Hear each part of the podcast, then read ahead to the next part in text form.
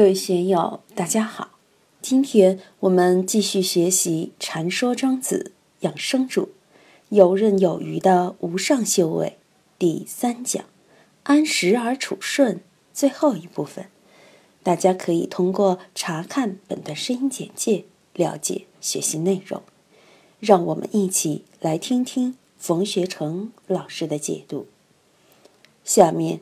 又是一个发人深省的寓言故事。老聃死，秦义吊之，三毫而出。这里的“诗”应该读为“逸”，是飘逸的“逸”或者“逸”。秦义三毫而出，勉强哭嚎了三声就出来了。这下给老子办后事的学生们就有意见了，问他：“非夫子之友也？”先生，您不是与我们老师是道友吗？秦毅回答：“当然是啊，能给老子当朋友的人，绝对是道友，是同道中人。”弟子们于是又问了：“然则吊唁若此，可乎？”想来这些弟子们应该是接受了道家的一些规矩，比如治丧之时应行观化之礼，诸如此类。这个时候，弟子们肯定都是遵守了道家规矩，但结果反而看到老子的道友情义先生破坏、违反规矩，三毫而出，他们当然就有疑问了：宁老先生为什么要打破规矩呢？这样做合适吗？行吗？秦义就说了：“然时也吾以为治人也，而今非也。”相吾入而吊也，有老者哭之，如哭其子；少者哭之，如哭其母。彼其所以会之，必有不其言而言，不其哭而哭者，是遁天背情，忘其所受。古者谓之遁天之行。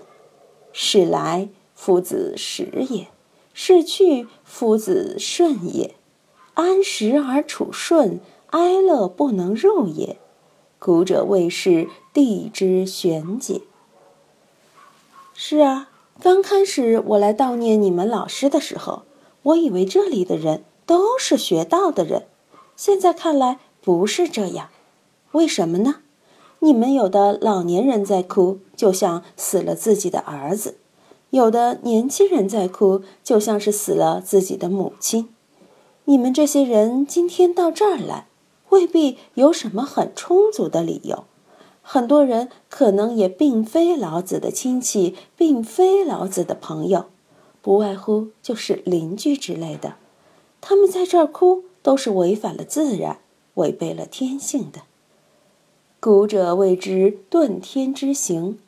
什么是遁天之行呢？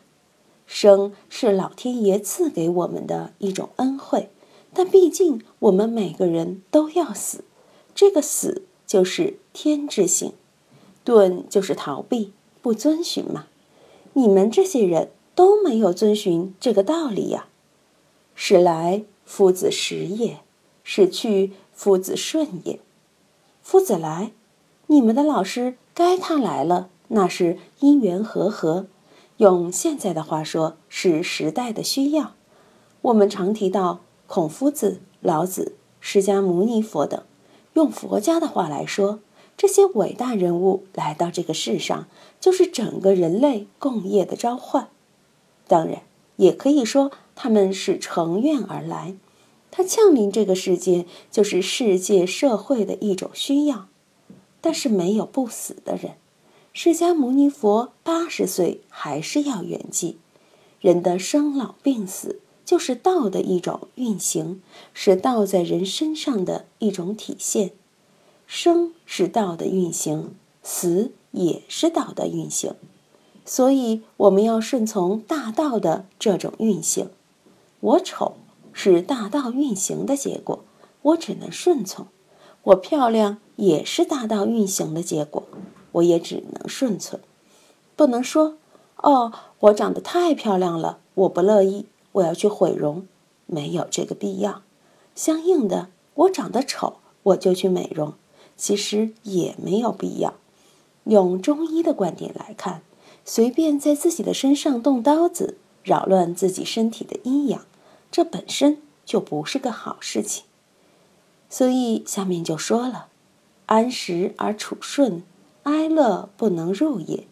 古者谓是地之玄解。”这个就是养生主中最重要的一条了。如果要谈养生养心，我们就一定要学会安时而处顺。时就是我们的客观环境，我们的时节因缘，自己的家庭、朋友、身边的环境会发生一些变化，那是不会以你自己的意志为转移的。既然如此，那么我们处于这样的状态中，就要学会安时，安于这种客观现状。用中庸的话来说，就是素富贵，行乎富贵；素贫贱，行乎贫贱。就是君子固穷等等。但仅仅安时，安于现状还不够，还要处顺。运气来了，我不会拒绝；麻烦来了，我也不会拒绝。处顺就犹如我们在长江中顺流而下，很顺畅，很随顺。如果谁要逆流而上，那就会很费力。所谓“水往低处流”，也是这个意思。哀乐不能入也，很多人不能做到安时处顺，就是因为喜怒哀乐在起作用。我们总想有所作为，目的达到了就乐，达不到就哀。不论是哀还是乐，都会使我们的心智失常。引起心理的不健康。如果达到了哀乐不能入，那么我们的修养就已经达到很了不起的水平了。所以，我们应该把这条“安时而处顺，哀乐不能入”贴在脑门上，作为对自己的要求。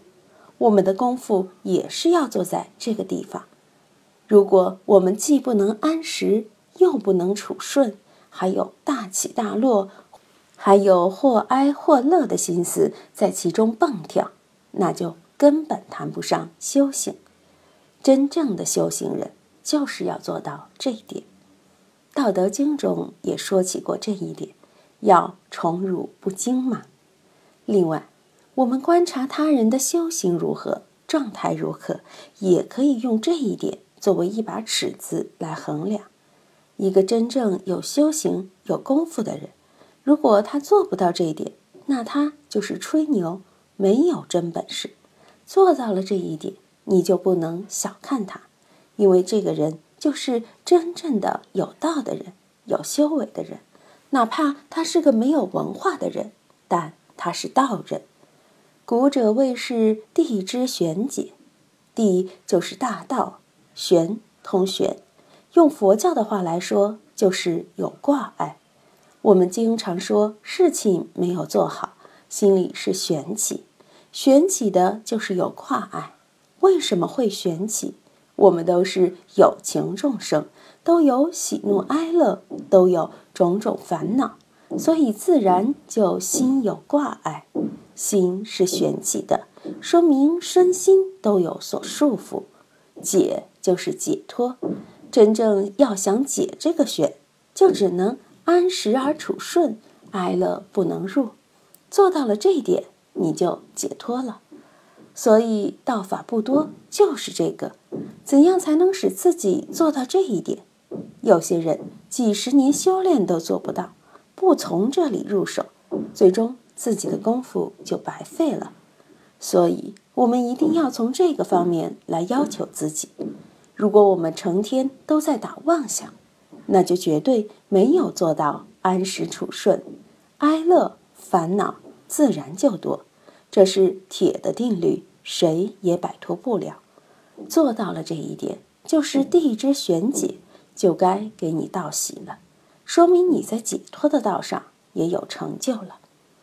我们来看养生主中的最后一句：“只穷于为心，火传也。”不知其尽也。这句解释起来，如果就柴火说柴火，那没有什么意思。止就是天地一止，万物一马。以止喻止之非止，不若以非止喻止之非止也。中所指的这个止，说白了就是一个目标、一个概念、一种指位。我们的思想是有所指向的，我们的语言也有所指向，有所称谓。止就像一堆柴火一样，我们心里的念头就是指。任何一个念头都可以看成是一个止，止是我们精神传递的心，而我们的精神才是火，火必须要在有柴的地方才能燃烧，所以精神要在人的念头上才体现得出来，只有在念头上，方能体现出精神的力量，在念头上才能看得出精神的存在。如果处于百不思、百不想的状态中，自我的精神在哪儿呢？自我的真如、佛性等又在哪儿呢？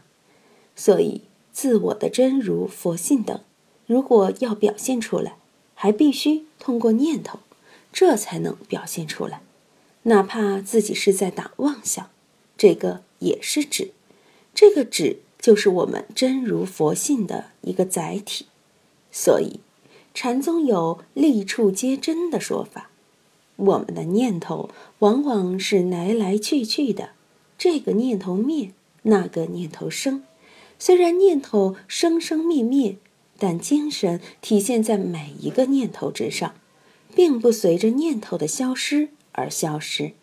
前念去了，后念也去了，但我们的精神还是可以在当前的一念上体现出来。火总是要附着在心上，精神总是要附着于念头。